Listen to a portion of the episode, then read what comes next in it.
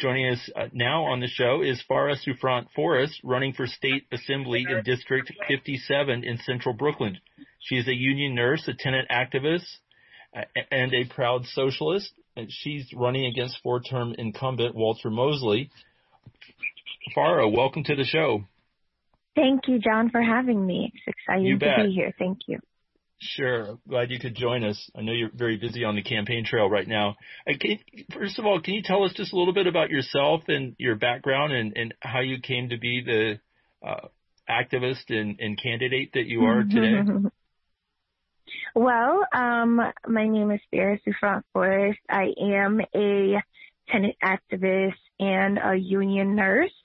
Um, before I became a nurse, I actually drove Uber. I worked as a maid, retail, Target, whatever you say. And that has really informed me on my politics, like informed how I think politics should be. Um, today. I am Haitian American and in fact my first rally, my first protest was with my dad um, when I was eight years old and I protested against the brutalization by the hand of police of Abner Louima.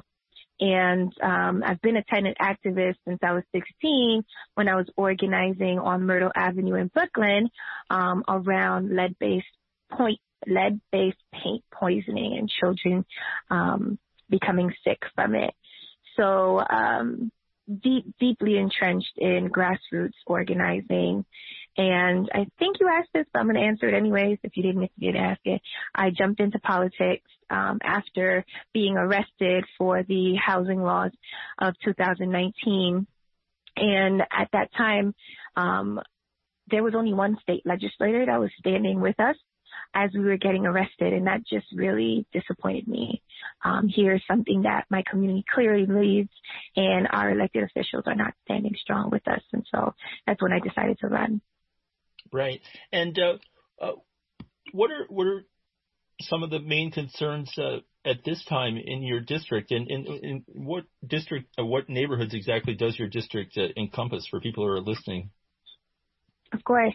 So Assembly District 57 encompasses part of Fort Greene Park, Clinton Hill, Prospect Heights, Crown Heights, and a little bit of Bed-Stuy.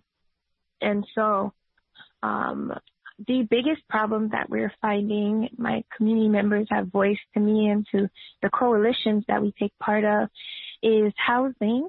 Housing is a big issue. The rent is too high.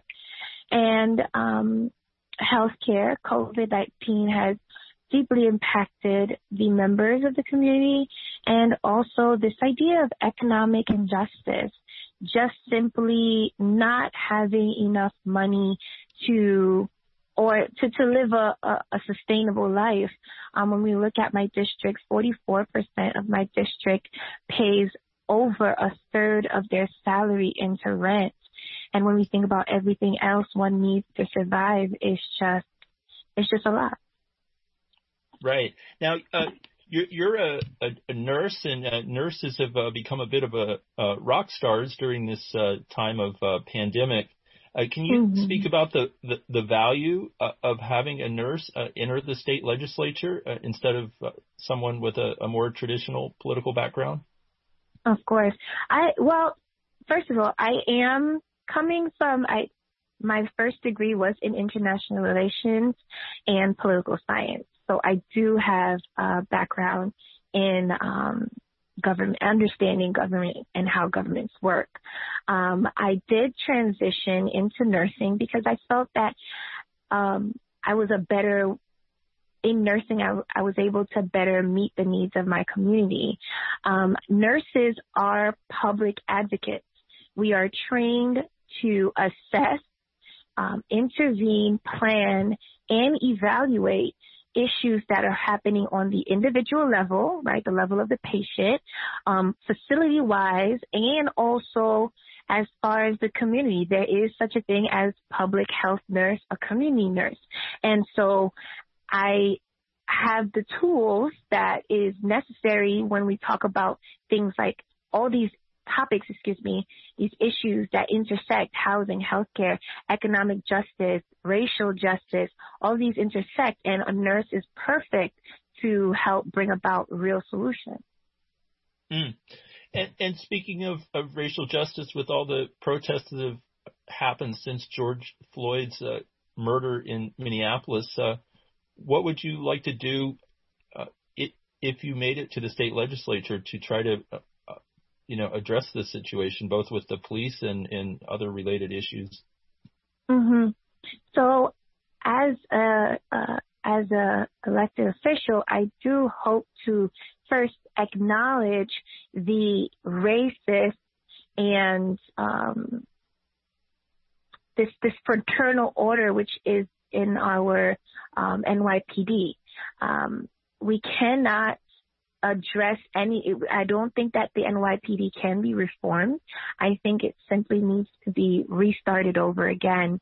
Um, first of all, by defunding, I, I, me and along with another, other Democratic Socialists of America candidates, slate candidates are calling for the defunding of the NYPD by half. And so that is a start and then taking that money and reinvesting it in our in our community. Um, we have so many issues in the community that can be dealt with with a three billion dollar surplus in um, in the budget. So definitely defunding the NYPD to refund our our community. Okay, and, and uh, our first guest tonight, uh, Ted Hammond, indie reporter, he was describing how uh, a recent article he wrote for us about uh, incumbents that have received anywhere from twenty to sixty thousand dollars mm-hmm. from the Democratic Assembly can- campaign committee, uh, controlled by the Speaker of the Assembly, and one of those uh, beneficiaries is uh, Walter Mosley, your opponent. Uh, can you talk about what you've done to counteract that in advantage that Mr. Mosley has in in terms of your own fundraising and the the volunteers you have? Like, uh, what does that look like? What's the scope of your campaign? Mhm.